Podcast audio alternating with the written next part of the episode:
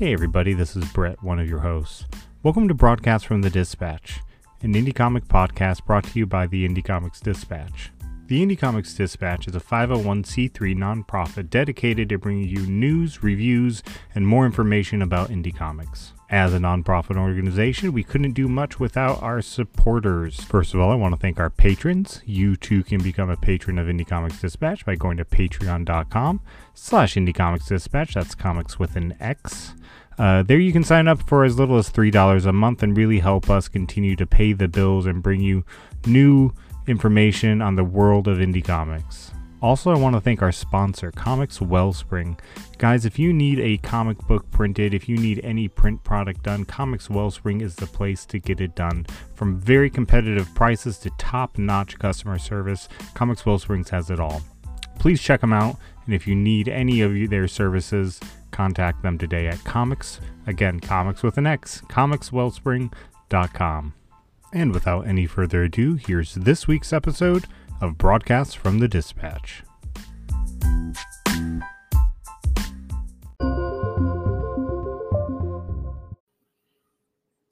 Hey everybody, this is Brett with Indie Comix Dispatch and broadcasting from an undisclosed location deep within the Milky Way galaxy. This is Broadcast from the Dispatch.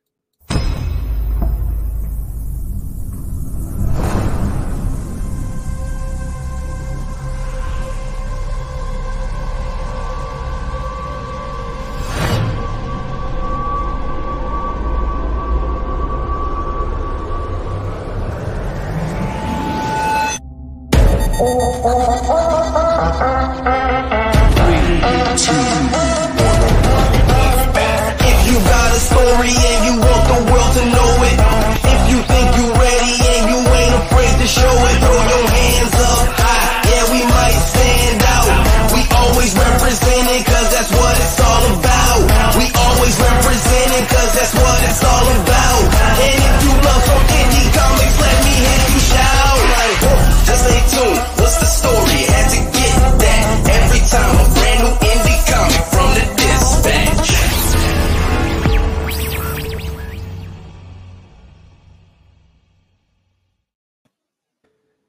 Good morning, Brian. Good morning, Brett. How you doing, man?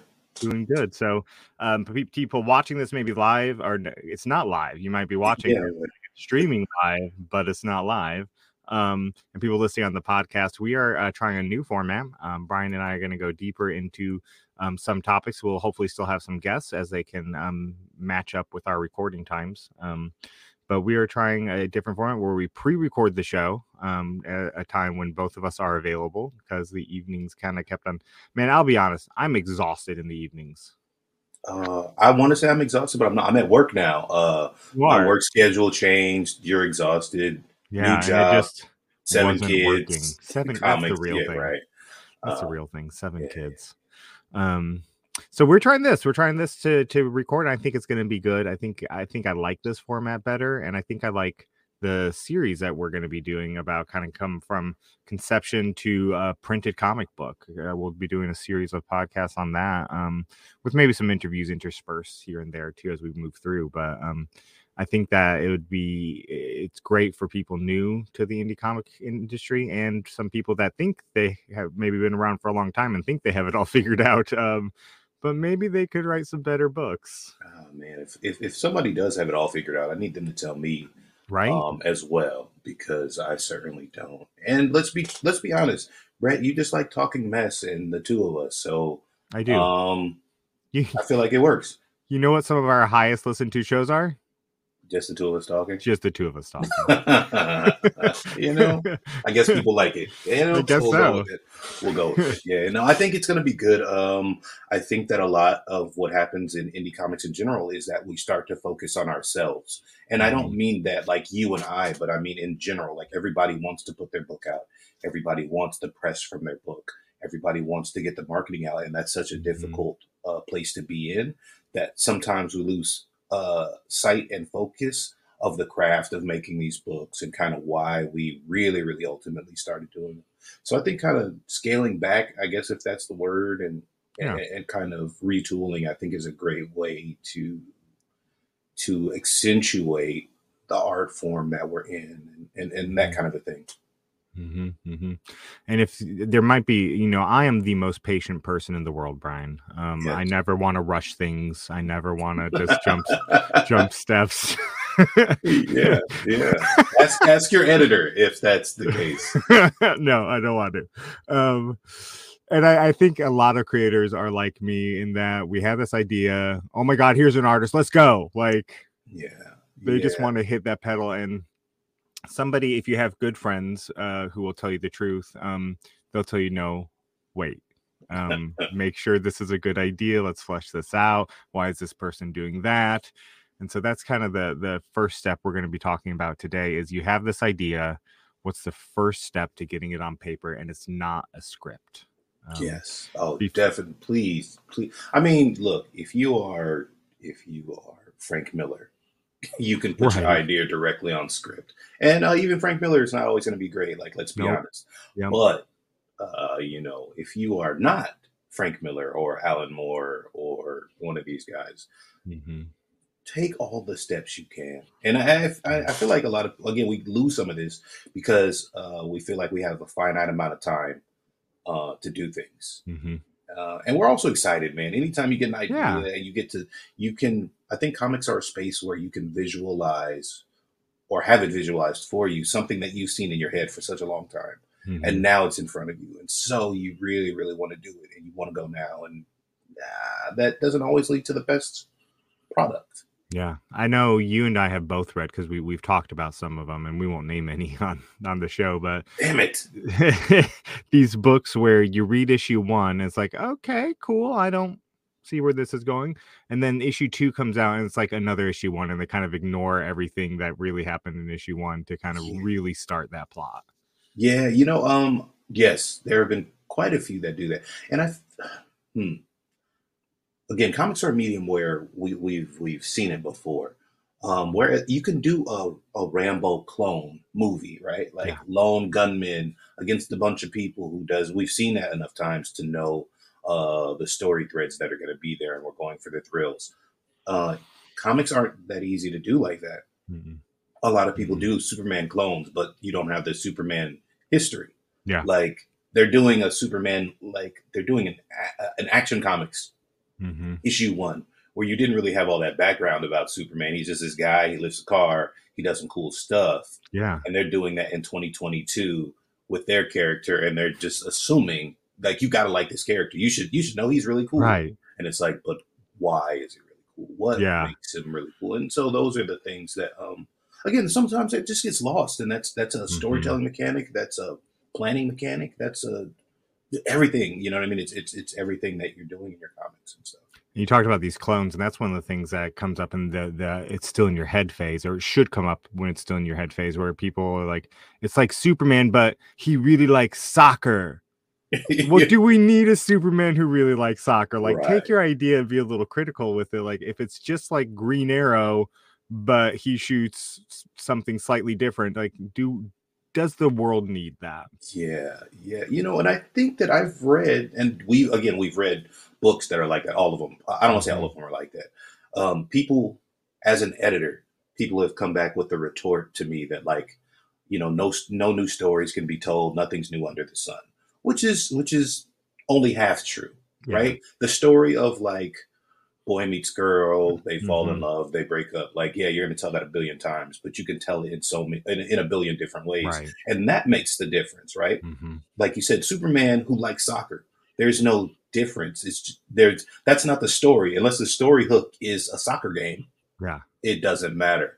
Yeah. Um, and we should be really be calling it football at this point. World Cup is on. I have friends that are going to really be like, "What are you doing?" Um, but um, uh, a, a lot of times, and um, I blame Wolverine for this more than I do Superman. Uh, is people want to make indestructible heroes, which I Mhm. get Mhm. um, because all your comic characters are indestructible if you want them to be. right. Uh, but Wolverine can't. He's got the healing factor. He's got the bones of metal, and he can do this, and he can he can do all of these things. Um, and people want their characters to be that way because we sometimes bel we equate um, immortality to longevity in storytelling. hmm and that though the two don't necessarily go hand in hand. No. Um, look at Judge Dredd. Judge Dredd has been around for a long time, and he Yeah. ages like you know inappropriate years. Now, I'm not saying you have to do that, but that's another storytelling mechanic. You don't have to make an invincible hero in order for them to be timeless. Yeah. Um, and those are the get yourself an editor, or again, like get a get a get a group of real friends or a person who will actually give you the truth. Um, Yeah, who will sit there and go like, "This doesn't make sense," or "This is unnecessary." Yeah, yeah, yeah. And, and those are the things as a as a creator yourself, because I know my experience with it, but as a Mhm. creator uh, yourself, how is that give and take with with with people? Oh, like when they're like when you're giving me feedback. I wasn't gonna say me. I mean, yes, yes, it's me. But I was, I was, I thought we weren't gonna name names. Um, I'm gonna name your name. No, no. uh, So, so I mean, so I do have a group of people, right? You being one of them, um, my wife being one of them, um, Malachi Bailey from Wingless Comics also being one of them, um, and then a couple other people who uh, I I run stuff past. Um, and man, when you create something that's so personal to you, it can sometimes piss you off when people don't see what you're trying to say.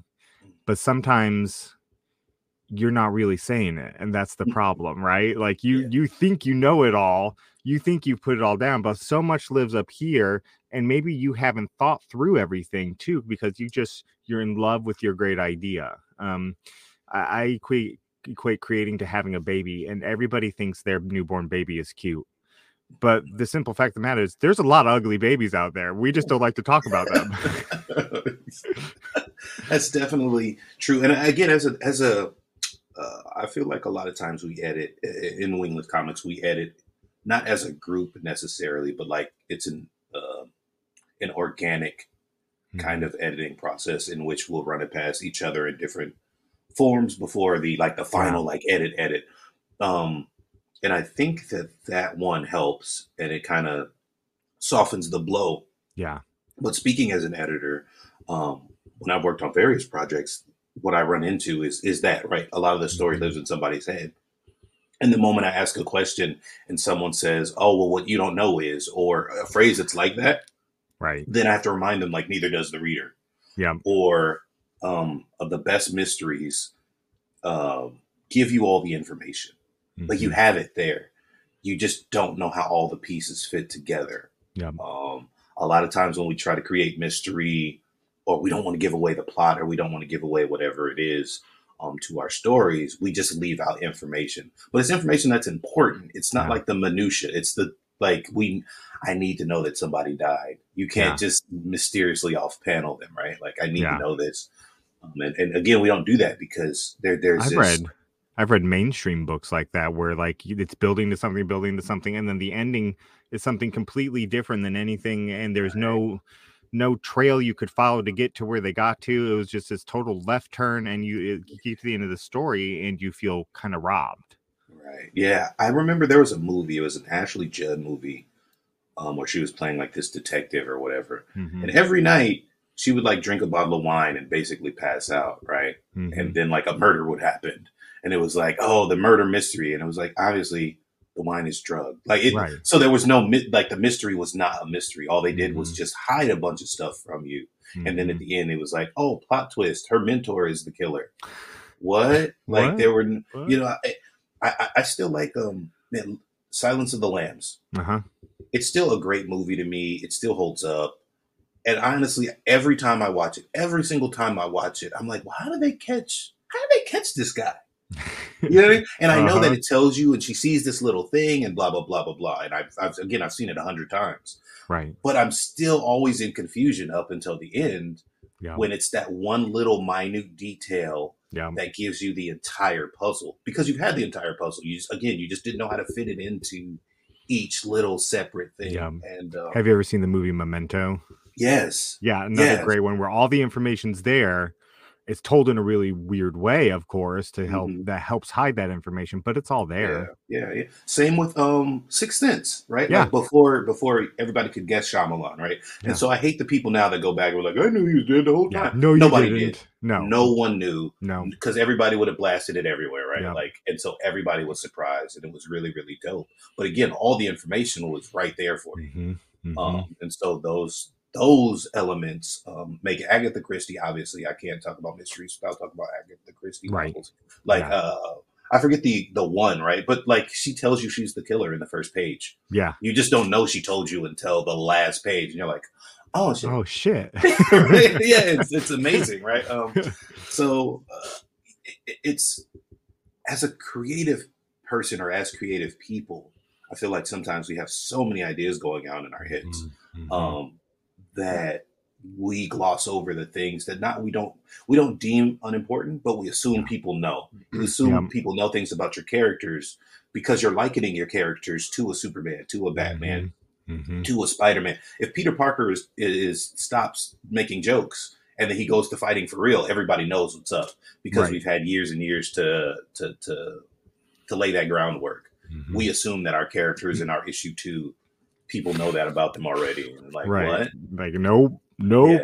Yeah, yeah, yeah. So yeah. So- it- let's start at the beginning here. We, we've we've danced around a little bit.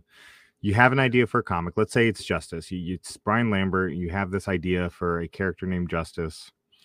Where do you start with that? um, if we're being fair, Uh huh. uh, I write out whatever the first idea is and I throw it away before anybody sees it. uh, I often talk to, uh, I've done things where, um, you know, talk to schools and kids and mentoring, right? Mm-hmm. Um, I feel like we all have stories to get out, but a lot of times that original idea Mm-hmm. is really not as good as you think it is. If you take that original idea and put that on the back burner and rewrite your idea, oftentimes the second version is the Mhm. version you actually want. Yeah. The first version is like the cool one that you wrote as a kid. You know what I mean? And it's got all the it's got all the happy nostalgia, but Mhm. it doesn't have the story you're trying to tell. Um, so I often write personally. I often do two versions of whatever it is, right? Um, so justice, for example, the original idea of justice that had a lot of prose. I, I wrote a lot of prose for Mm-hmm. was he was an angel, you know, Black Wing, same setup basically, but it was he didn't have a name. It was like this mysterious kind of noir story. That was cool, but it Mhm. didn't totally make sense. Like he was just doing things and didn't really have a reason to do them. Right. Uh, so again, so I went and wrote the second idea, uh, and that's when I came upon like justice as we know it today. So I think that actually writing out your idea is is is where you start, uh, because a lot of times we. hmm, How do I say this? A lot of times we write out an idea, but it's not the idea.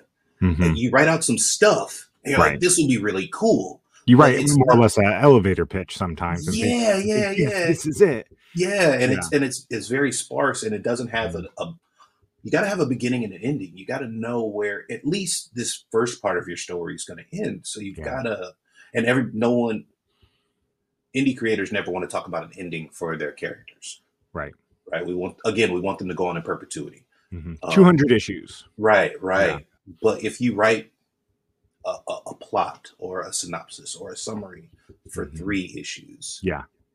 then The you've first got arc. something to start. Exactly, Yeah. exactly.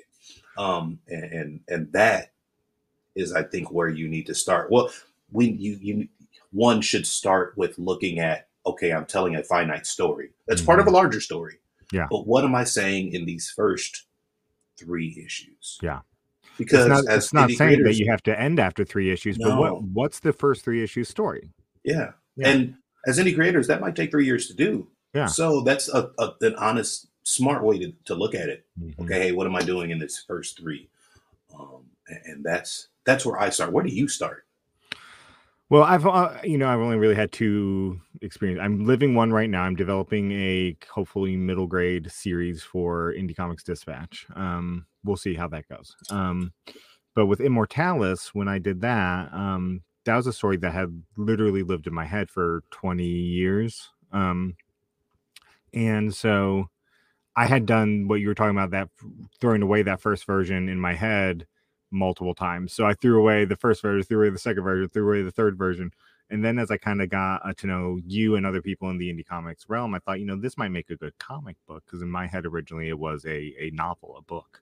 Um, but switching it to to um, sequential art just opened up a whole new a whole new um, field of ideas and so I, I did again did uh, not an elevator pitch but a broad overview of the series so it's not the detailed overview of each issue but a broad overview um which was i guess probably about a page um of ideas for the of how i thought it would go um and I did two of those. I did just like you said, you know, even though that story had lived in my head forever, thinking about it in comic book form, I needed to do two of those. And so there was one that was much more um, scant on details. And then when I redid the second time, uh, you know, I was reading the first one. I was like, I can't, I can't send this to Brian. Um, and so I, I looked at it again and through the eyes of, of somebody who didn't know the story for 20 years. And so what details was I missing? And I still ended up missing some details, right? I think But- we all, I I think we all do, and I think that, well, one again, I'm going to say it a billion times probably. Get an editor, get an editor, get an Yeah. editor, right? Yeah. Because again, just different eyes that uh, want you Mhm. to succeed Mhm. are are great, and it's an editor is different than a best friend, Mhm. uh, different than a partner, different than all of those things. Yep. And while Brett and I are friends, Mhm. uh, when I go into editing, I'm not his friend. No. I am his editor. You're not. Not at all. um, but I was talking to uh, Morgan Iverson, who does a, com- a comic uh, called Lumberjacks Uh-huh. for Fourth Wall Productions, a, a great uh, you know sister company to Wingless Comics, Mhm. and uh, but we weren't talking about comics this time, but we were just talking in general. Um, and I had I had said that like when we're communicating, we're not communicating for us we're Mhm. communicating for our audience how our Yeah. how the person is going to receive it and a lot of Yeah. times in comics we write for us Mhm. and not for how our audience is going to receive that information Mhm. and i think that someone like yourself who comes with a lot of knowledge 20 years worth of a story and a lot of knowledge with regard to immortalis and what you want to say and constantinople and all these things there's so much information that you have yourself uh, that the Mhm. audience doesn't know you say the the Hagi, the Hagia Sophia, right?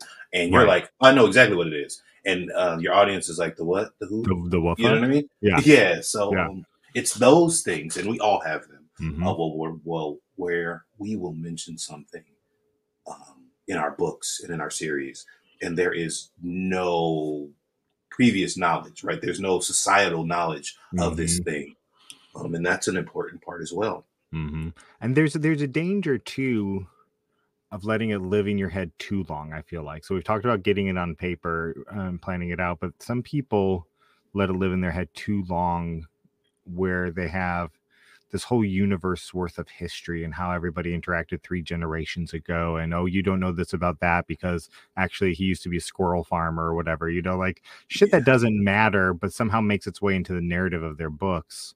Um don't let it live too long in your head. Get it on paper so that again as your audience is reading get that editor who can tell you that this makes no sense because it makes sense in your head because you let it live there too long and you have all these relationships formed and developed that don't matter. Um I, lo- I love sebastian jones uh, quote um he said when he was on the show one time you know let your own world don't know enough about your own world that it surprises you sometimes and I think as creators, sometimes we want to overplan things before we put it on paper. But just figure out the story you're trying to tell right then and make sure it makes sense. You don't have to know the universe's history in most I- cases. I think a lot of times people for uh, like people are about world building and lore building, which I Mhm. think is great, Yeah, it's really cool. but people forget what that takes sometimes. Mhm. If you look at, um, let's say, uh, the Game of Thrones, right? Mhm. But I actually mean the Game of Thrones book, the first in the. Song of. Fire and Ice series. Um, there's like a there's a bunch of stuff that you learn in the very first book. Obviously, people have seen the series, so they know what happens. Um, and so the first book actually ends with Ned dying.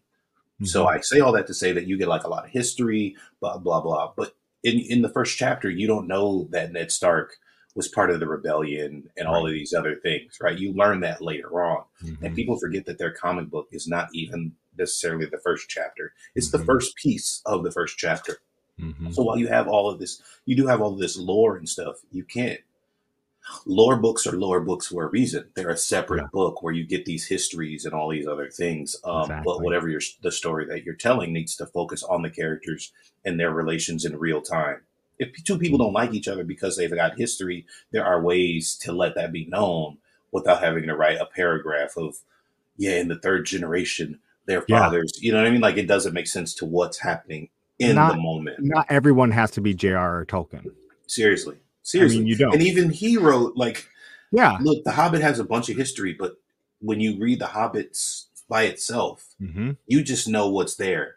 Yeah. You don't know Sauron. You don't know the Ring. You don't Mhm. know the War. This that. You just you have The Hobbit.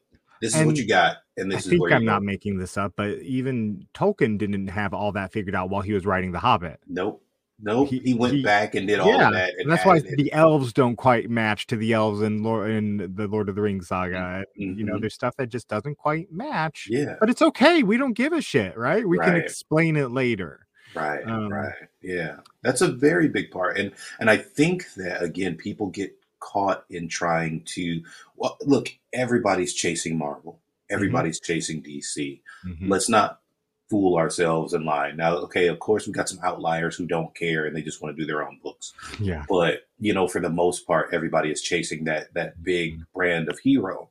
But it Mhm. took these companies years upon years and acquisitions upon acquisitions to have these humongous universes. Mhm. Um, so you have to take it slow and establish your character Mhm. in whatever And- form that takes. And at the beginning, they didn't even inhabit a shared universe. So, you know, like there was Wonder Woman and Superman didn't inhabit the same universe necessarily. No, no, they were uh, again as as indies. There are milestones that we can reach at very very small levels. Mm-hmm. Just getting two stories out as an indie is great. Yeah. right. Because you're building on what you have. Two quality stories. Because again, you can churn out Yeah. a story a month depending on your artist and depending on what you're doing. But I mean, a story worth its salt makes a big, big difference. Um, and getting two or three of those out and being consistent, that's a very, very large undertaking. Mm-hmm. Um, and so you've got to lay the groundwork and the ground. Again, people are going to care if you have good art, hmm but why do they care, right? Are now you want to go from a place where people are supporting because it looked cool hmm to now they're in they're they're involved and invested in the story you're telling. And the Mhm. only way you can have any of that is if you start from the ground up. Like if Yeah. you start with your idea, if you put your idea on paper. Okay, now your idea is on paper, but what is the goal? That's another part that we were Mhm. talking about ideas, um, and something that gets glossed over. What is the goal? Yeah. If the goal of your hero is just to kind of be a badass, Yeah, like that's going to get boring after a while. it does. Um, so even if your hero is a badass, they need a goal. They need to be going towards something, not just oh, an alien came and they attacked, and okay, let's fight now. And then another alien came and attacked, and let's fight. And I'm Yeah. gonna do. There's a bank robbery. I'm gonna fight them too. Like, but what? What? If your hero is just as much a plot device hmm as your plot devices, hmm that doesn't make for good storytelling. So you Yeah. have to you have to know um, what your hero's goal and focus is. hmm Very important. And you said something a minute ago that people want good art. They do, but people will be okay with okay art if you have a good story. This is very, very, very true. And Mhm. art that we're not usually uh, used to seeing, right? Because obviously, uh, you know, beauty is in the eye of the beholder. But look at a Mhm. comic like Day Black. That is Yeah. not your traditional comic art. Yep. People love the story though, man, and they love the the art style. So it, it blows up, you know. Yeah. Um, and I and I think look at Jae Lee. Jae Mhm. Lee, who sometimes controversial artist, right? But I remember when he was on um, X Force, like back in the '90s, and Mhm. people were pissed. People being me, because I didn't like it. I was like, I don't understand why, right? But then his style is such his style that it's Yeah. it's become its own thing. Yep. Um, so yeah, people will. Your your art is going to sell your book at least initially, right? Like Right. good, bad, and different. It's going to sell. Yeah. Your book. But what's going to keep people coming back is the story you're telling. Mhm. Um, I would, I would even, and you can disagree with me. I would even wager to say the cover's gonna sell your book. Yes, one hundred percent. And so, if you're going to spend big on art, great art, get it on that cover. if you can only afford okay art, but then you need, but then you'll have enough left over for an editor, do that on the inside. Yes, yes, yes. Um, yeah. I, I, again, there are a lot of story elements that go Yeah. into it. What are okay? I don't like when we talk about tropes necessarily. Uh-huh. But what are your favorite story elements that because every writer does this? There are story elements that people repeat. So what are your favorite story elements to ingrain in this thing? Even again, before this is before we're at script. You know, you know you're gonna do some things. So what are your favorite elements to put there? God, I love an underdog story. Um, I I've realized that about myself. I love an underdog story. Um, and probably every story I tell will end up, and Brian will probably at some point be like, "Brett, get this the fuck out of there. You do this every time." Will be an underdog story. Um, of how can these people win? Um, how are they going to survive? Why is this person chosen to do this? Um, and in the end, it all makes perfect sense because even though they were the underdog, that there was this thing or whatever about them. Um, and so, yeah, I, an underdog story would be the one that immediately pops to my mind. Mhm. In fact, those are some of my favorite books and movies too. Um, you know, Battle of Helm's Deep in in Lord of the Rings. A lot of people hate that that part because it drags on so long. That's my favorite Really? damn part of the movies. Yeah, I didn't know that. I was like, Yeah. Who, who- who hates that? Like it's amazing. I got friends who hate it. really? Are they really your friends? I don't think so now. right, right. Like at this point, like what? If you hate Helm's Deep, we can't be friends. Yeah, Um, just go away. Yeah. Um, yeah. So uh, underdog stories. Um, I, I those are going to be one of those tropes that I probably um put in a story almost every time, even if it's not the main main plot device. Hmm. Hmm. What about you? Um, I like stories of sacrifice, right? Like, and I Mhm. feel like sacrifice has like Mhm. multiple levels. Yeah. Um, I feel like a hero without sacrifice isn't really a hero. hmm Um, and that is something that I see in a lot of indie comics. Again, um, when I talk about things like this, I always mention like, no, Justice is an angel, like so he's like insanely powerful. So I'm not just going after powerhouse heroes, but a lot of times our powerhouse heroes don't have to sacrifice anything. That's true. Uh, yeah. They don't take any damage. They, there's no.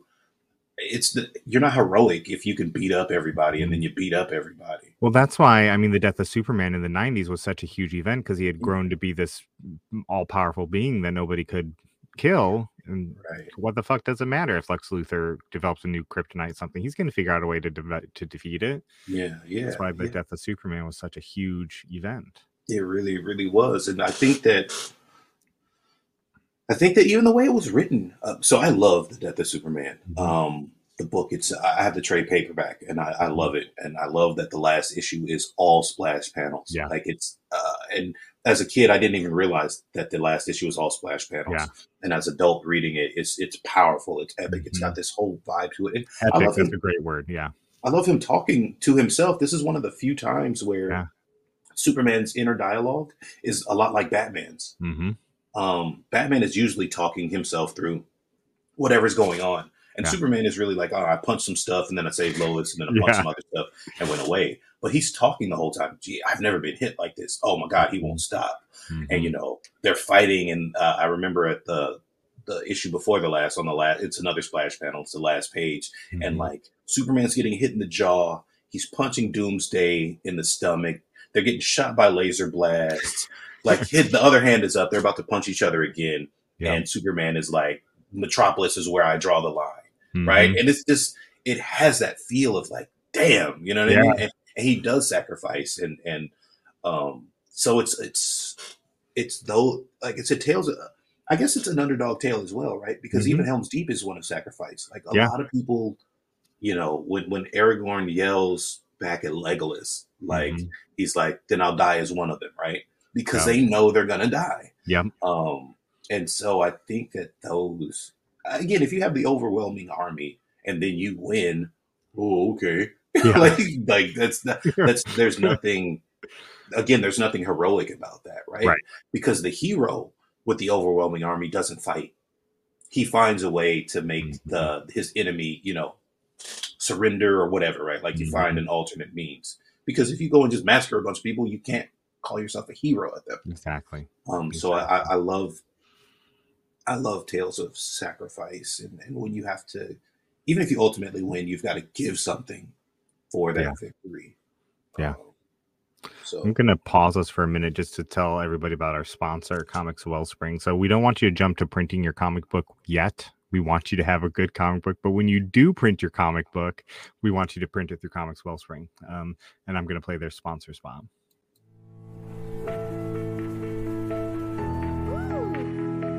What does it mean to feel inspired? To be moved? To be awed? To feel creative?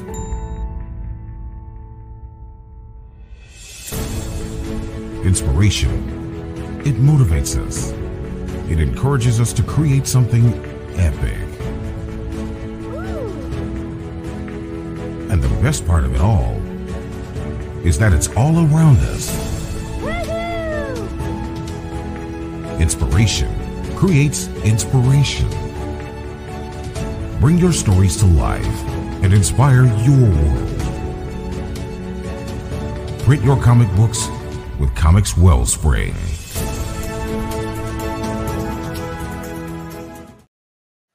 You can learn more about Comix Wellspring by visiting comics with an X at the end, not a CS, but X just like the dispatch, uh, comixwellspring.com. Um, so, okay, we, we've been on for about 30 minutes, um, a little over 30 real minutes. quick, Yeah. before we go, I do want to say this about Comix Wellspring as well. Um, they are a wealth of knowledge for beginning creators. They have a lot of resources on their site um, that tell you and walk you through the steps of creating your first comic and Yep. PDFs, and and they are just a pretty. Okay, I don't have to say this part because they I know they're a sponsor for ICD, but like I get to step into my wingless mode here and say, Yeah. um, without the sponsorship, I would still be saying this about Comix Wellspring because they are a great company Mhm. um, and they are very communicative and they really really help the indie community so if you are looking to start your comic or looking to for resources check out comic wellspring. Yeah, totally totally and they they truly want to see not only because their business relies on it but because they are fans of indie comics they want to see indie the indie comic community grow so yes definitely yes. check them out. Um so okay recap you have an idea and so i think we've said so far don't let it live in your head forever. Figure out the reason for your idea. If it's a clone okay is it needed um what what purpose does your hero serve? Is he just a he or she just a plot device or is there something more? What tropes are you relying on? And then start getting that overview on paper and let somebody else read it to figure out what you're missing. Did i cover it all? Yes yes Okay. yes.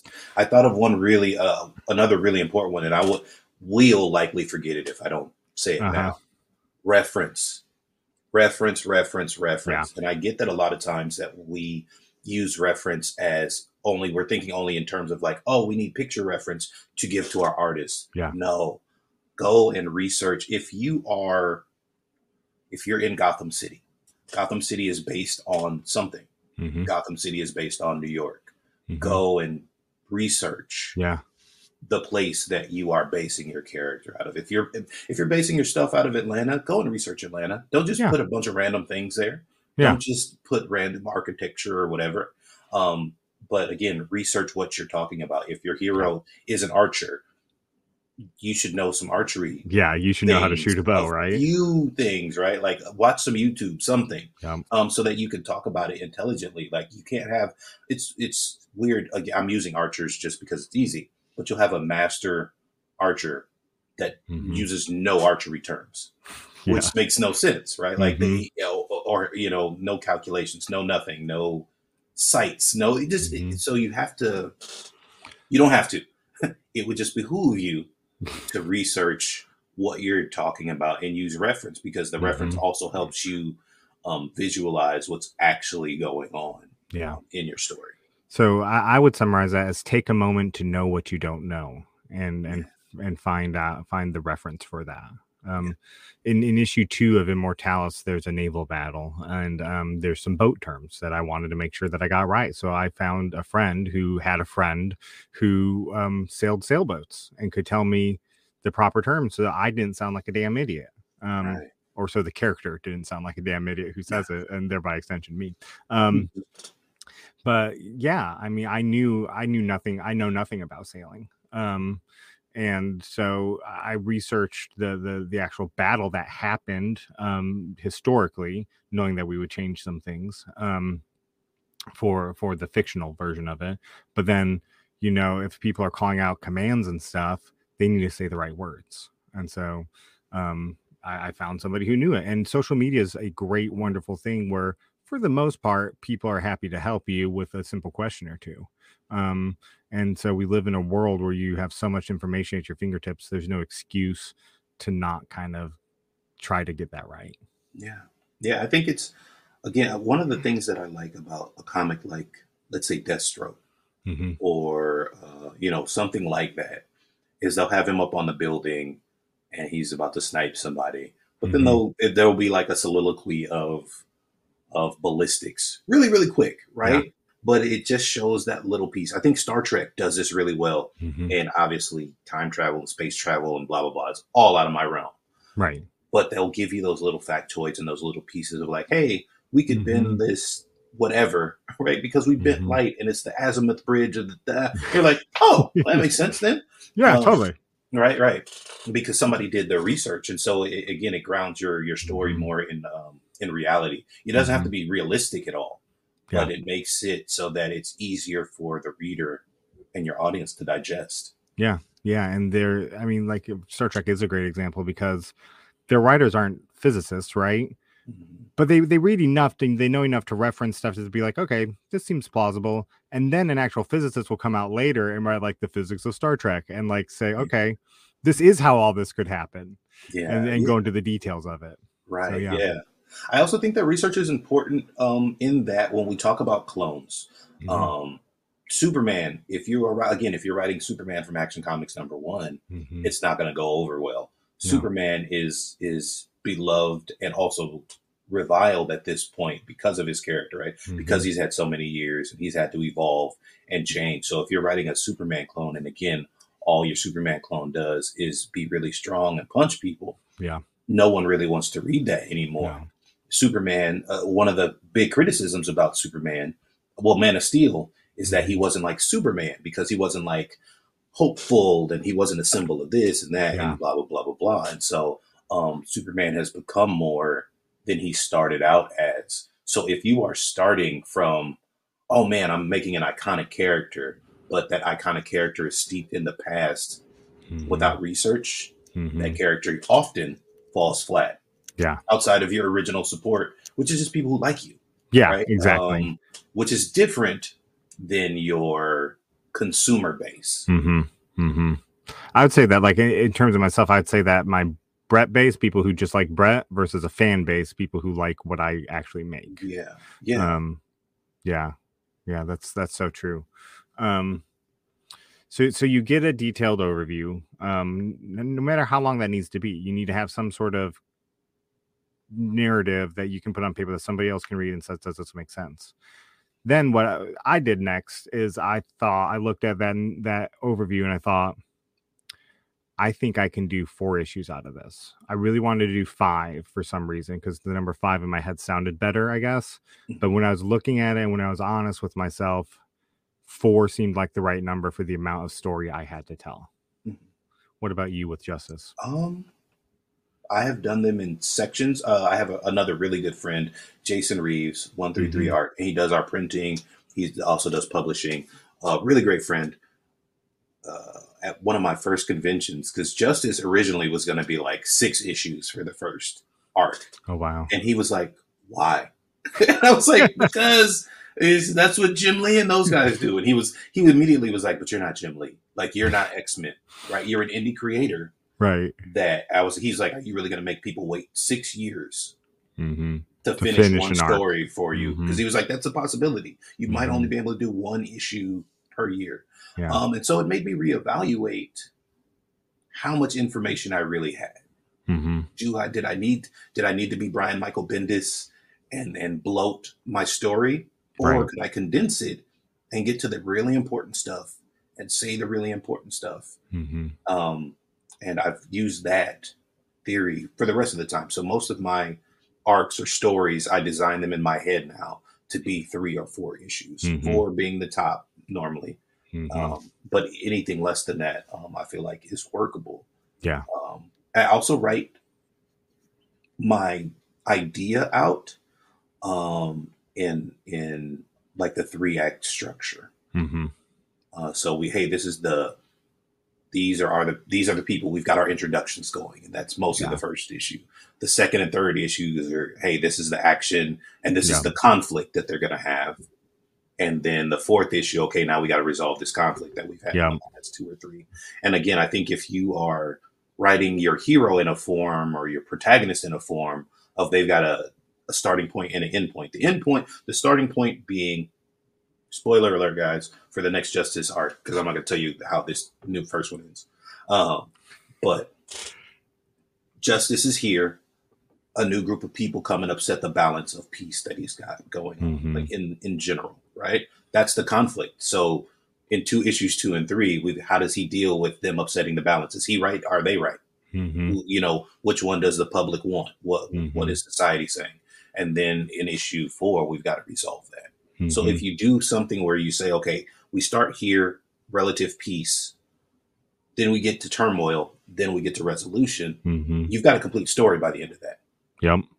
Yep. um, and that's an easy form of doing it like because so again easy. people talk about three act structure and some people get lost and they're like Mhm. oh man i got to do the hero's journey in every arc and No, you don't no, you don't. Yeah. yeah you know what i mean um Yeah. so you can do you know normal abnormal conclusion yeah. um and i think that i think doing it like that has helped me a lot I, think that's a good on- point on because BS. unknowingly I did that with Immortalis with the four issues, exactly like you just laid it out. But it's because of that three act structure. Um, Mhm. and if you don't know what that is, if you if you forgot that from grade school when you learned it, if you just didn't really pay attention, um, maybe you didn't learn it wherever you grew up. Take a minute and read just even the Wikipedia article on a three act structure, um, because it's it's great knowledge to have. And like Brian said, it will make it very easy to outline that first story. Um, very easy. And just because you have an end point to your story doesn't mean you don't have another beginning point in your mind already right after that. Um, but do yourself a favor, don't explore that next beginning point too soon. Make sure you have a solid first arc. i think a lot of us Mhm. creators in general uh, will come from like one of two camps. The majority, in my opinion, Mhm. come from one of two camps. Um, a lot of people come from the Star Wars storytelling camp, Yeah. or the '90s cartoon storytelling camp, and this is sometimes why we get kind of caught up. I almost Star started seeing the X Men theme for you, and then I, I stopped myself. You know, that's that's exactly what I think of when I think of '90s storytelling. Right? too. Nostalgically, I love the X Men '90s cartoon. hmm If I was trying to write a comic now and I'm basing it off of that stuff, it would be horrible. It would be. Um, and again, you have a lot of people that have seen that cartoon and then they're like, oh, I'm Mhm. going to write a comic, right? So Mhm. then all their heroes meet in a mall as well. And then, like, let's make a super team. And it's, it doesn't really make sense. um, Right. When, when you start elevating the craft itself. The other part of that is that people think that um, you write Star Wars, right? So you got a, three movies, three books, whatever, about this one epic story, and then it's the end, and then the next one. And people forget, like Indiana Jones. hmm Indiana Jones, I look at as like the further adventures of Indiana Jones because Yeah. all of his stories are unconnected, but it's still Yeah. a trilogy. Yep. Um, whereas Star Wars is deeply connected and it's a Mhm. trilogy. You don't always have to do that. No, You know, yeah. the, honestly, Raiders of the Lost Ark, even though it didn't need Indiana Jones in it um, at all, because the plot would just go on. But um, you could you could break that into three parts in three different Mhm. movies Mhm. right? And then that would be one trilogy, and you could do that for each piece. Yeah. But what they did is they condensed it, gave you the pieces of the story you needed, and then said, "Okay, here, here's his next adventure." So Mhm. I think a lot of comic book creators should look at that more.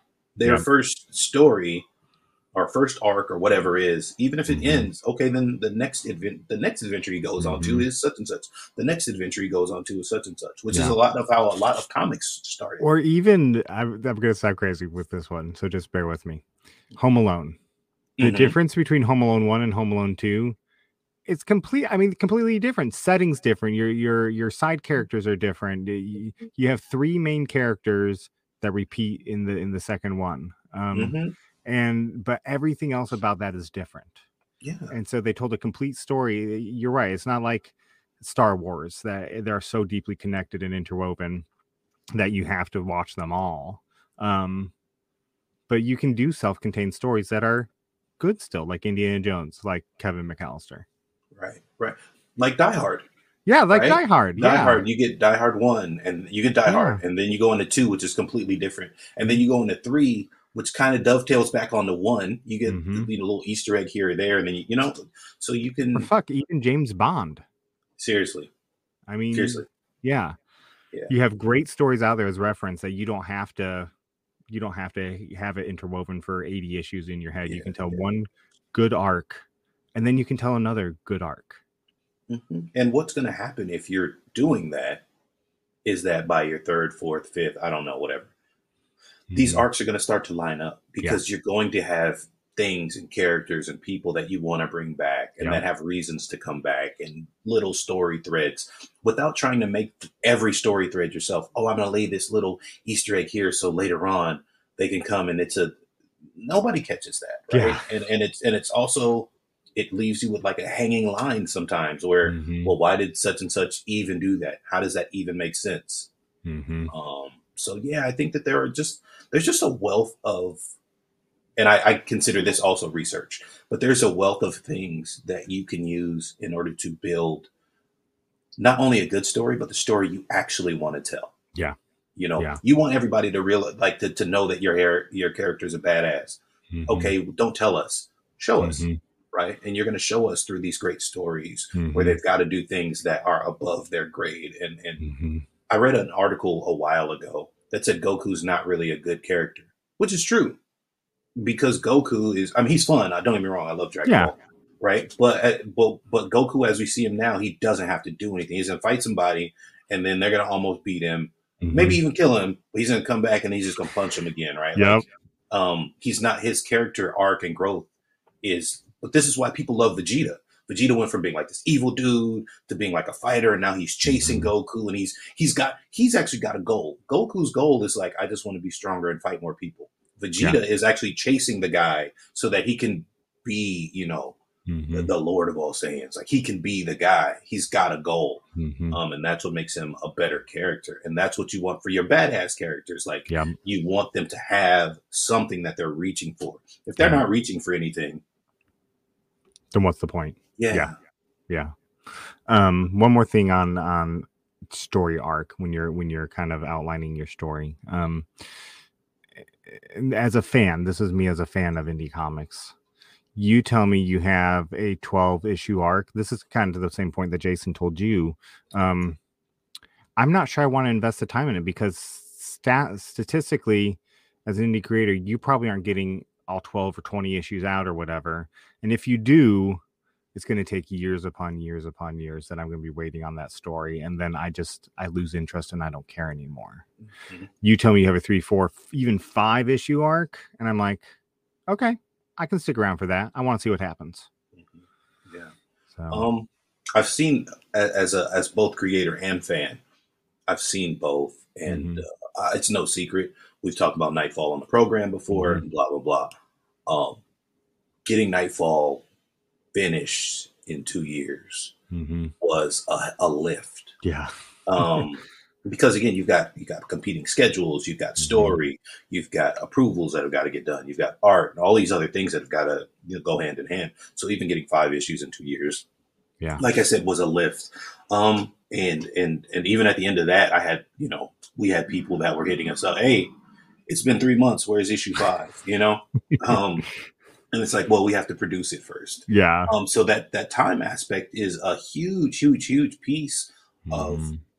of everything we do.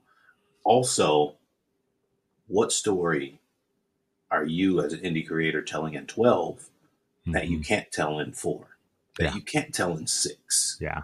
Um, uh, I know one company, and I, they've been going at it for years, so it's slightly different.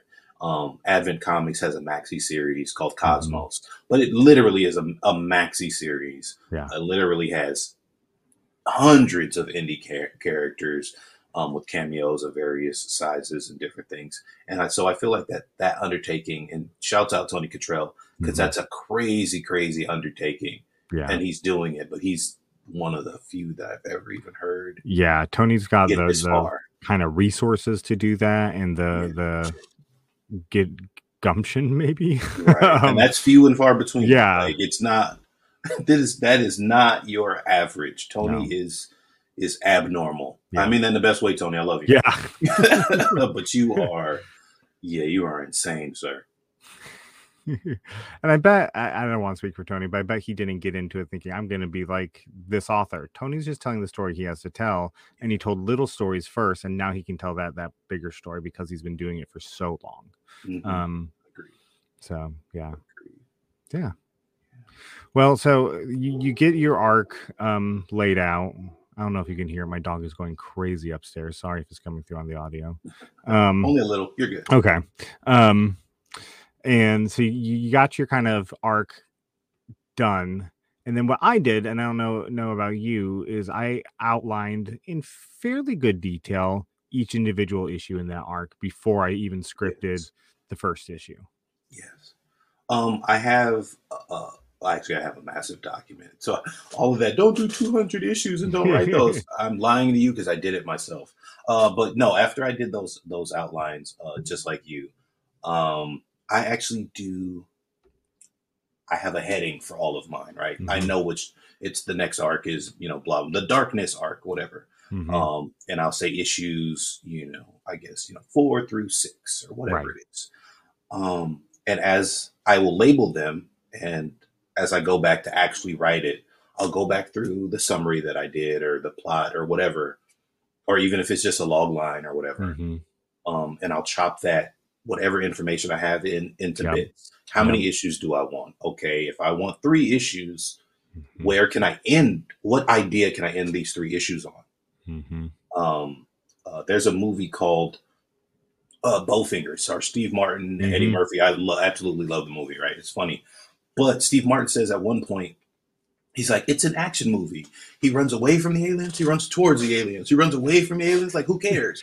right, Hmm. and so that's how I cut up my script ideas. Okay, Mhm. he ran away from the aliens. Okay, we got to stop there because then that's like a that's an, a resolution piece Right. he was fighting and he had to run away. Okay, so we're gonna stop there because that'll that'll be a hook. Oh, he runs towards the aliens. Okay, cool. That's a badass moment for my character. So Yeah. we're gonna stop there. Um, he runs away from the aliens again at the end. Okay, cool. the ultimate thing is he can't beat them, and he, you know what I mean. Um, Yeah. So I, I always go in and cut up whatever summary information I have Mhm. uh, to make it to where um, there's interest. I'm going to grab interest, and this is something I'm going to ask you because I I know because I know the story. Ultimately, how do you work in story hooks so that we end issue one on Mhm. this? It's the end, so then we go into issue two. How do you how do you go about working in story hooks when we're talking about these summaries and things like that? So for me, I mean, I guess kind of the same way you described. I'm looking at that detailed overview that I've written of the first four issues, and I'm thinking, okay, where should what's what's in my head? I'm thinking, what's a badass spot to end each issue, right? And is it badass or not? I don't know. In my head, it, it feels like it, right? So Yeah. let me have that. And so, um, I, I look at it and I'm like, okay, here, okay. Well, if I end that issue here, what does that mean for the next issue? okay, I can end it here. I can end it here. And that's how ultimately, honestly, how I got from five issues to four issues was looking at it going, okay, I can end here, I can end here, I can end here. This is only four issues. Like this tells the story perfectly. If I end here, here, here, I'm done. I don't need a fifth issue. Otherwise, I'm just bloating the story. And so Mhm. again, that that kind of like that hook, like you said, like if I end the issue here, I hope people are pumped to see what happens at the beginning of the next issue. yeah, yeah. But that's why I think it's important to have that all written down so that you can divide it up like that. I also feel like, um, and I know a lot of people are just, you know, what we quote unquote call natural writers or whatever else. And there are some people who are adept at it. Look, everybody can't be Jay Z. Everybody can't just get in the booth and not write stuff down. What? I feel like a lot of us should, because a lot of sometimes our ideas that we think are really cool are not really Mhm. cool. Like Mhm. visually, they don't play um, the same way. Also, conversely, you get lost in your story. Um, I was reading a comic before, obviously that'll remain nameless, and um, in one issue there was like a bank robbery that the superhero stopped, um, Mhm. and that was like I guess to show that they were like a cool you know hero. right. But I was like, but he's got cosmic powers. Why is he stopping bank robberies like that? Right. To me, that didn't make sense. But okay, cool. I don't feel like that shows you being cool. Yeah. I feel like if you have that level of power, I'm not saying you should be humble, but you should have a lighter touch with a guy who just robs a bank. Yeah. Um, but then, okay, so we do the next part, and then the next issue, out of nowhere, he gets attacked by cosmic beings, Right. and he's fighting these cosmic beings, and there's no like, there's nothing to it. There's Yeah. no reason for it. Yeah. So as I'm reading this story, in my mind, I'm like, did we just get did did did, did we get lost in the story? Right. Did the writer get lost in the story? Because what are we talking about? We're look they the the bad guys are looking for something. Your hero no, has no idea what it is, which makes sense. That Yeah. part is cool. But again, if there's no resolution, there's no Marvel did a very, very good job of having the Infinity Stones on Earth. Mhm. So when Thanos and the children of Thanos came and they were beating everybody's ass to get these stones, it made sense because they were already there. We've already Yeah. seen them. Um, if they had just jumped into that in the last movie, Yeah. you're just like, well, what? Wait, what? They Yeah, been how- here the whole time? How convenient Oh. is that? Yeah, exactly. Yeah. Um, and so I think writing some of this stuff down and really going over it Yeah. makes it so that you don't get lost in those in those pitfalls Yeah. and lost in your own story. Yeah. Or lost in the. I saw this one time. I want this to be happen to my character too. Um, Yeah. Threads that get tugged on too often in indie comics. Yes, yes. Yeah. At least change it up a little bit, guys. Yeah. God, Yeah. God, it can it can happen, right? Like it Exactly. can happen. I get it, but switch it up just a bit. so so next time we we record we're going to be talking about going from all this we just talked about to a script um and i'm not sure if that's going to be one episode or two episodes probably just one um and then maybe another second episode on editing a script um I think he doesn't realize how much I can talk about scripts. Yeah, I'm gonna that's share what my I was screen next time too. It's gonna be amazing. Yeah, that'd be great for the podcast version Right, right. So if you look here, I'm just gonna it's gonna be all vague details. You look here and this line, yeah, it's gonna be amazing. um so yeah so um i hope this has been helpful um to somebody out there. Um even if you are a creator maybe we said something that resonates with you that um you know you need to do better about. Like for me i know brian knows i know um but he still has to remind me sometimes i need to be more patient. And so i need to make sure that that stuff um doesn't just kind of jump out of nowhere or that certain situations aren't taken too casually right?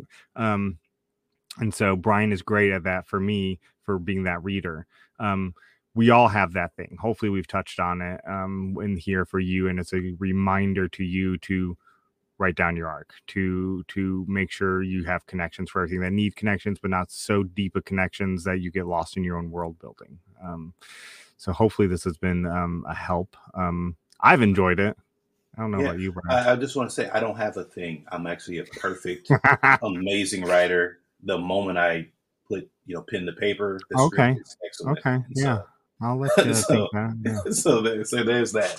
Um, no, uh, I, I feel like we obviously we all have places we can improve, and I think that these dialogues actually help some of that improve. Mhm. Yeah. Um, because again, you don't know what you don't know Mhm, sometimes, mhm. especially especially when you're writing. Um, so uh, yeah, yeah, no, it's actually fun. I love talking about script. I love talking about story.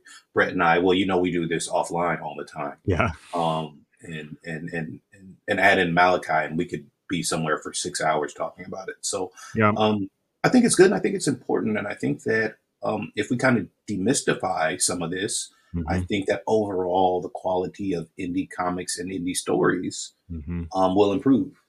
Because because and on that because the community is so close that we always want to go oh your story's so cool man Yeah, and maybe it's not always maybe they have something they need to work on but we don't want to tell them because it would hurt their feelings Yeah. um and conversations like this allow somebody to hear what they need to hear and not get their feelings hurt like Mm-hmm. brian always hurts mine so I definitely do. It's so so sad that this is like an actual thing. It's not on purpose.